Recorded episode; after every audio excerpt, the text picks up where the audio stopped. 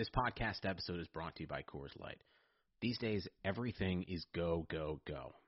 It's nonstop hustle all the time. Work, friends, family expect you to be on 24 7. Well, sometimes you just need to reach for a Coors Light because it's made to chill. Coors Light is cold lagered, cold filtered, and cold packaged. It's as crisp and refreshing as the Colorado Rockies. It is literally made to chill. Coors Light is the one I choose when I need to unwind. So when you want to hit reset, reach for the beer that's made to chill. Get Coors Light in the new look delivered straight to your door with Drizly or Instacart. Celebrate responsibly. Coors Brewing Company, Golden, Colorado.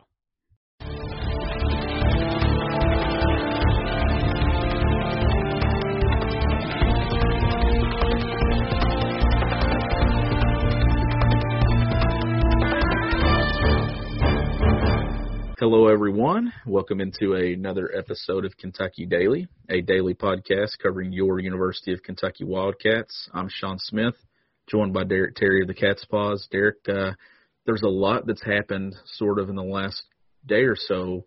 We wanted to keep the Auburn football preview all about the Auburn game, but there are two or three topics that we have to address, so we decided to give another episode.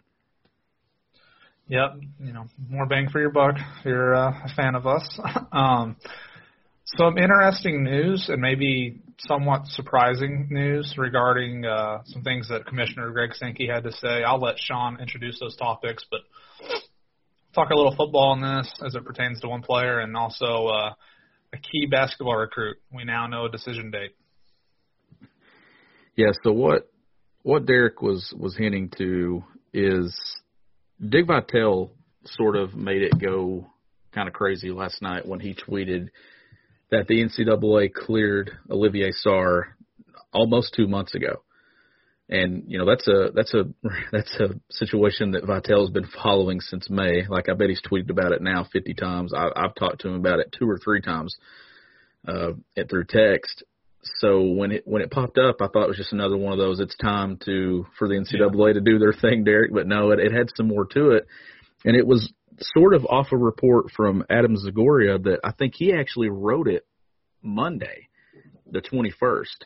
And there is an SEC rule when it comes to two-year transfers, or an SEC like I guess it's sort of like a like a thing that they have just within the league that a player that transfers as an undergraduate, they have to have two years of eligibility to be given immediate eligibility at that school. If there's one year, it, they, they're required to sit out before they play that final season of eligibility. So I know some people have replied to me in stories, what about Kerry Blackshear? Well, Kerry Blackshear was a grad transfer that throws out everything. It's immediate eligibility. Reid Travis was a grad transfer. Uh, Davion Mintz is a grad transfer. But it, I didn't even know that was a rule, Derek. I, I had no idea either. Or a uh, policy, I guess you could say. It's a strange rule, I would say. That uh, I'm trying to think of a reason why that rule would be implemented. Can you think of any reason why they? The only thing that I could think of would be, I guess. Well, no, I was about to say so one team isn't stacking, but then again, what's it matter? Like, uh, how have we not heard, how how has this not been talked about in the past at some point? Like, is this new? Yeah, I'm not sure. Uh, I do totally believe Dick Vitale that when he says that he's been cleared for months because I don't know if it's been this way in every case. Um, but here recently, I've kind of found a new perspective that a lot of the times when people are complaining about the or the NCAA, maybe it's not really the NCAA's fault. I think it's the same deal for Joey Gatewood. Like I don't think it's an NCAA issue for Joey at this point. It's it's now done to the league. But um, we'll talk about that here in a minute. But going back to Sarr, the implications of that that seems on one hand you would say it's worrisome because maybe it's not as cut and dry of a case as he thought. But at the same time, though, Sean, if it comes down to applying for a waiver, getting that waiver maybe you have to worry about the precedent you're going to set if you're the SEC, but at the same time, uh, and maybe this is just simple-minded by me, UK is your premier basketball program in this league. If you want them to be at their best, Sarr is going to need to be eligible. And I feel like just if it comes down to an SEC decision, I feel like he's going to get cleared if you get the NCAA out of the way. Does that make sense? Yeah, I, I think it does make sense. And here's the here's the rule. And it, at the bottom, it has adopted six three nineteen ninety three. So I'm assuming this thing's been around. Oh wow. For a long time, but it also has definitely a different, uh, definitely a different transfer. Like transfers back then were definitely viewed different than they are now. I mean, and the latest rule. and the latest uh, date it was revised was six two twenty seventeen. Okay. So there there have been some changes, but here it is this is for two year eligibility. Uh, it says a student athlete who, upon enrollment at the certifying institution, has less than two years of eligibility remaining shall not be eligible for intercollegiate competition at a member institution until the student has fulfilled a residence requirement of one a full academic year, two full semesters at the certifying institution. But it also says a member institution may request a waiver from the conference office for a student athlete transferring from an institution discontinuing a sport, provided that the student athlete cannot compete his or her eligibility at the institution, discontinuing the sport. So that doesn't apply here because Wake Forest still plays basketball. But that I didn't even know this was a thing. Like, who thinks to look at two-year eligibility there? Wow. and then another thing too, this doesn't happen often. Most of the time, it's a graduate transfer. You usually don't see a guy transfer for one season left that's an undergrad. So he left Wake Forest without his degree. Right. It's uh potentially really big news. I mean, for Kentucky because something even on this podcast we've probably not discussed enough.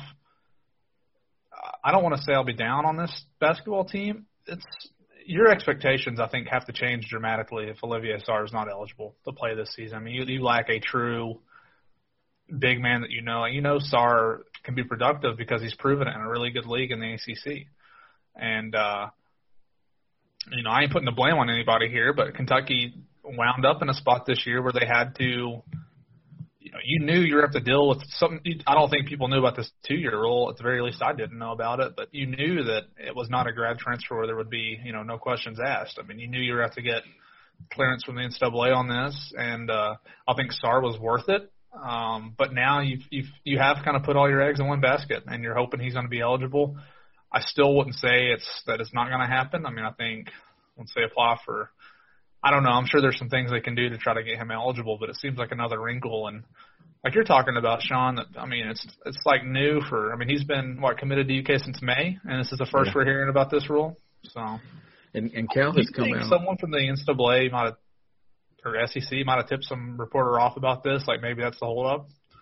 Yeah, because well, the, I'm a, somebody did because the NCAA was just getting absolutely hammered with what's taking so long, what's taking so long, and all that. So somebody had to get tipped off that somebody was probably like, look, it's not the NCAA's decision anymore. The NCAA's cleared them, yeah. but it, it's definitely it's one of those things where it comes down to it.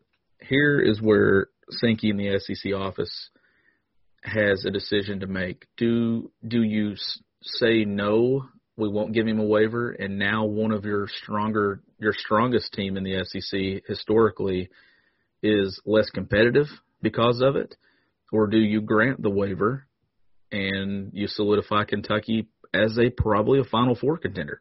I mean, you're hurting the league if you turn it down. Well, and the fact that it seems very widely accepted that this new one-time transfer rule is going into effect next year are you going to strike down a waiver in the final year of what seems to be, you know, basically what I'm trying to say is a year from now this isn't going to be an issue, most likely, assuming that gets passed. So I don't think you would. I'm not saying the NCAA turned down. I'm not going to say they haven't turned down anybody because I think they have, but the NCAA itself has been very lenient since the pandemic in terms of granting waivers to players. Pretty much everybody who's transferred, I would I would guess over 90 percent, or maybe even higher, of the folks who have put in a waiver to transfer this year have been ruled eligible. And obviously, like we just said, Sarr, according to Vitale, which I, I believe to be right, he has been cleared as well by the NCAA. But like I, like you said, like I said, if it's in the hands of Sankey, I've got to think you feel pretty good about him getting cleared just because it's in the best interest of the league. And I don't, I, and I think the way I always look at these things is, yeah, you might get some coaches or whoever complain about it, but if they were in their shoes, like they would want the same thing for the kid. And that's why I don't think you would get a ton of pushback. And I, I mentioned earlier setting a precedent. That doesn't matter if next year it goes into the one-time transfer thing anyway. So you really wouldn't be setting a precedent because it's not going to be a long-standing rule in a year anyway. And I'll ask you this too: if the NCAA if they're not the ultimate deciding factor, what power do they have anymore? I mean, if it comes down and now it's a league decision, then why do we even have uh, the NCAA? Like, what is their their impact? But Olivier Sarr is clearly the big one right now because that one immediately affects Kentucky basketball. But Mark Stoops is also waiting too, and we've talked about this gentleman's agreement with Auburn between Kentucky and Auburn, where Joey Gatewood won't play in the first game. Mark Stoops has never said that that's confirmed. He's never going to say that that was a thing. Uh, but you know, you and I we've we've talked and very solid source. We know there is a gentleman's agreement between those two, but that doesn't necessarily mean that Joey Gatewood will be eligible at Kentucky this year. And Greg Sankey this morning, Derek, he uh, was on. I think it was a radio show. I think it was with Jim Dunaway of out of Birmingham, and he said regarding the transfer transferring within the SEC that the current rule is appropriate, which means if you transfer within the SEC as an undergraduate, you have to sit out a season. So Joey Gatewood from Auburn to Kentucky, Cade Mays from Georgia to Tennessee. That doesn't sound like good news. If he thinks it's appropriate, there's no way he's going to pass off on those, right? If he if he believes that that rule's appropriate, or will he pass off on that given, like you just stated, with this season kind of being the last time we're without players having to sit out a year with the transfer. Yeah.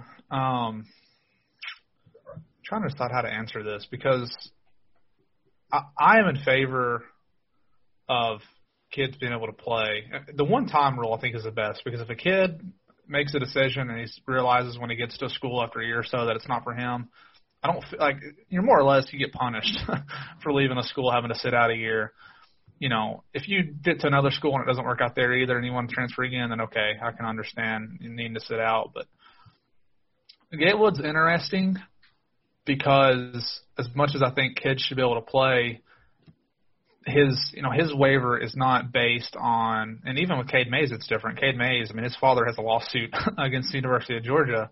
Whereas Gatewood, let's be honest, Gatewood left because he got beat out by Bo Nix. It's all about playing time. He he saw the writing on the wall you know, it wasn't a family deal. I mean, the kid's from Florida, and he transferred, you know, even further away to go to Kentucky.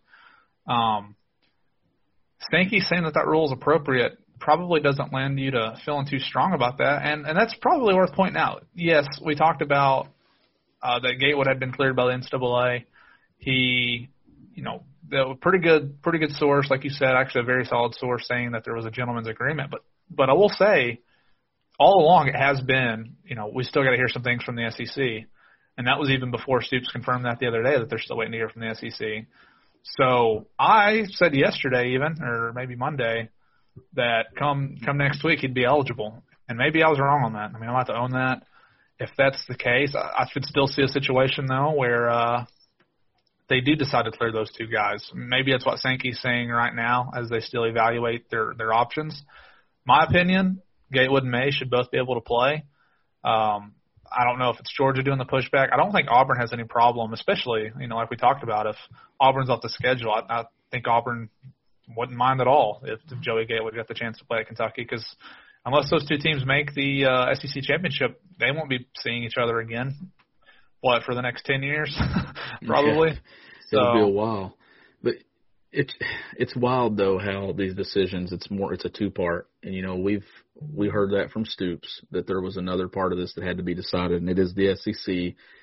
But of the two situations, Kentucky basketball needs Olivier Sarr a heck of a lot more than Kentucky football needs Joey Gatewood. And I'm not saying Joey Gatewood couldn't make an impact and help this Kentucky football team, but knowing what we know that Terry Wilson is healthy, he's the guy, and knowing what we know about Beau Allen and what we've heard about Beau Allen, I don't think it's detrimental to Kentucky football if Joey Gatewood has to sit out this season.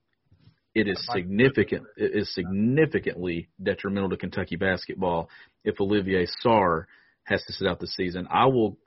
I'll just go ahead and tell you, in a year where you're not going to have a lot of those non-conference fluff basketball games, this is a year where I think Kentucky basketball could significantly struggle in those early SEC games in conference play without Olivier Sarr. And now I'm not saying John Calipari won't have that team ready to make a run, but Derek, it, it'll be much harder for them to do the things that Kentucky basketball wants to do without him. It's not a. I mean, they're not a title contender on paper without Sarr. No, I don't they're think not. that they won't be a good team, that they won't have a chance, but you you know you don't really miss a you, you don't get a guy like Sarr eligible, and you're having to rely on. Matter of fact, the way I think about this, Sean, they won't even really have a true five, right? Without They won't. I mean, Jackson Isaiah and Jackson's a four. Yeah. Yeah. So you're going to be in a spot where almost unthinkable, to be completely honest with you, that Kentucky basketball couldn't land a, which they did land a five because they landed Sarr. But like I said earlier, you knew there were going to be, you knew, you knew it wasn't a lock that he was going to No. be eligible this year. Even if you felt good about it, you knew there was going to be a chance that he wouldn't be. And, uh, you know, I, I want to see this team play before I go off saying that they're not going to be any good things like that. But that is a giant hole you would have on your roster that you thought Sarr would fill. And like I said, if you get Sarr eligible, it's going to be a different year anyway. I think there are some other teams in the SEC that are going to be pretty good. So I'm not going to say UK's a lock for the SEC championship, but knowing you know kind of Cal's resume would suggest that this is the kind of team. By the end of the year, I think we have a pretty good chance to make a run at the Final Four. But if you don't have Sarr, no way, in my opinion. And and two, I'm going to make this. I'm going to make this note. I think that there's a better chance for Sarr to get a waiver from the SEC than there is for Joey Gatewood, and here's why: because Sarr did not transfer within the SEC. I think that you could see that waiver get granted just because Wake Forest has offer has, has helped. They've they've signed off on the waiver. The NCAA's cleared it. I could see a case where they're like, okay, this kid came from another conference. He has one year of eligibility to go we'll give him the waiver on the basketball side. But on the football side, when you look at Joey Gatewood and everything, they came from SEC school to SEC school within less than a year. I could see where that could be, and, maybe it's not fair when you look at it because obviously they're both transfers. But when you look at the situations, I could see that playing out that way.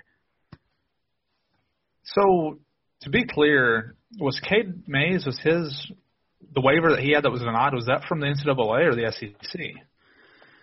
I don't think Yeah, that's don't- really been cleared. That hasn't I mean, been cleared at all. I don't think. I don't think there's any clarity to which one denied If that. they're in the if they're in the same situation, you would think that the NCAA approved Cade, but I don't know. It's it's strange. and Cade has a very very strange situation at. Georgia. Like it, it, doesn't get any like you'd be hard pressed to find. Derek, you know, for those not listening, you know the details. Like just touch on a little bit how weird that is. You actually cut out right there for a minute, Sean. I'm sorry, I didn't hear what you asked. Oh, uh, you know the details a little bit that with Cade's situation there at Georgia. Just give like a little thirty second thing of exactly Oh, what yeah, yeah. happened at Georgia. Well, Cade Mays' father was an All-American, I believe, at Tennessee, and it was a big deal in Knoxville anyway that Cade did not follow in his father's footsteps. But um, at some kind of event, uh, I believe like his father like lost part of his pinky, I believe, or at least one of his fingers, uh, with like in a chair accident. He was like trying to fold up a chair or whatever, and it must have been an incredible force to take a finger off. So his father is suing Georgia for that for for the damages I assume. Um I don't have a lawsuit pulled up, but yes, like more or less that came out the day that Cade decided to leave Georgia and it came out that his father had a lawsuit. Because of that, it was definitely going to be a weird weird circumstance. I'm not sure how much Georgia has tried to help Cade get eligible. I just don't know enough about that case, but uh Joey Gatewood's, you know, no lawsuits out against Auburn for Joey Gatewood. so, No. uh, Nobody's You lost know, their we'll- finger we'll at. Jordan Hare or anything. yeah, no one, everyone's good uh, in that sense. So, I, I know Tennessee is, is, and of course they would, and they push very hard for Cade to be eligible. They think it's right by the kid. I, I would tend to agree uh, with that, but uh, either way, it's it's certainly different, and I hope that the SEC, you know, with Gatewood, perhaps it does come out next week. But you know, the season starts Saturday. Let's let's whatever there is that you're that you're deciding on. Let's go ahead and figure it out, so you don't really leave these kids hanging on a limb. Yeah, it's time. It's right for the kid. It's right for the team, the families, everyone involved. Uh, but one final note here before we wrap up this episode, Derek. Skyy Clark, 2022 guard, been a big topic on the show since we debuted this show in August. Uh, our guy Corey Evans, no longer in the recruiting game. But Skyy will be committing on October 22nd. He'll be deciding between Kentucky, UCLA, North Carolina, and Memphis. Uh, you look at that date. He's a 2022 recruit. He announced it on September 22nd that he'd be announcing on October 22nd. There's obviously some significance with the number 22. if just looking at that, if not, it's very ironic. It is. Um, I think for UK, you'll get a pretty clear picture of how this 22 uh, recruiting class is going to go. But uh, you know, I think North Carolina. I don't think it was any accident that um, Corey Evans put that pick in for North Carolina. He uh, to say that he still felt like UK was the leader in that recruitment, but to pick North Carolina tells me that he probably knew something my crystal ball pick is still in for Kentucky. I'm thinking about changing that because I feel like Sean, all the momentum. I think this is leading towards a Skyy Clark commitment to North Carolina and a Hunter Sallis commitment to Kentucky. It is, and honestly, it wouldn't surprise me if uh, Hunter Sallis commits to Kentucky before Skyy Clark ever announces he's going to North Carolina. Uh, I just think that that's sort of moving in that direction. I do think that you will have some clarity on Kentucky's 2021 class by the time – the month of November gets here, you could have another name or two in their 21 class with Sallis. Uh, Bryce Hopkins is still there too, and then you know Skyy Clark possibly to Carolina. So it's it's going to be interesting to watch. Derek uh, should note too that it's set for tw- the 22nd of October, but things could change. You never know. Like I mean, obviously. Uh, there were some rumblings there that he gave a silent verbal to the UK coaching staff at one point uh, earlier this summer, so I don't really know exactly, you know, what's what's happened, what's going on with that situation. But it, it clearly seems like the momentum has shifted to North Carolina in recent weeks.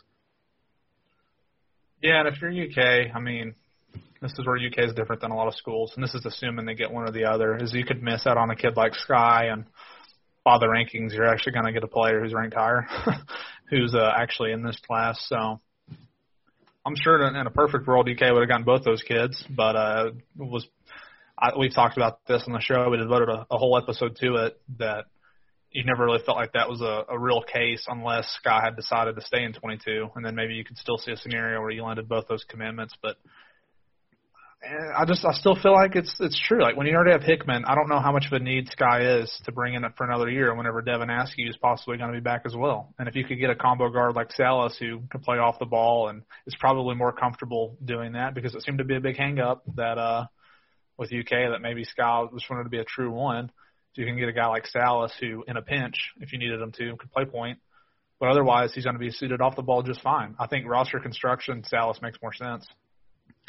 Yeah, certainly for 21, for sure. Like you said, if if Skyy were going to stay in 2022, and then who knows, like, does he come out? Does he shock it and commit to Kentucky and say he's staying in 22? I mean, that I think that's it could still be on the table, Derek. I still, I, I honestly, given that situation, nothing would surprise me. Let me just say that uh, with that with that recruitment, nothing would surprise me. The only thing I think that would surprise me is if he went to Memphis or UCLA. Uh, but we just wanted to we wanted to record an episode just to give you those three topics. They sort of all came out at the same time, honestly. Uh, last night the Olivier Sarr stuff started coming out, and then Skyy Clark put his decision or commitment date on Twitter and uh, Instagram, and then this morning. Uh, Sankey's comments about the transferring within the SEC, so that impacts Joey Gatewood and Cade Mays and some of those names. Uh, but Derek, I think overall a very solid episode. Uh, we didn't plug the Butcher's Pub early in the show, but today is still going to be Wing Wednesday at the Butcher's Pub. You got to make it out there. Uh, it's Wing Wednesday. You got all those wonderful, delicious sauces. One location in Pineville, Kentucky. One in Williamsburg, Kentucky. Get out there. Get out there tomorrow night. Watch some Thursday night NFL football, and then get out there this weekend. Watch Kentucky Auburn at the Butcher's Pub. Uh, with two locations, one in Pineville, one in Williamsburg. But this has been another episode of Kentucky Daily. We'll catch you next time.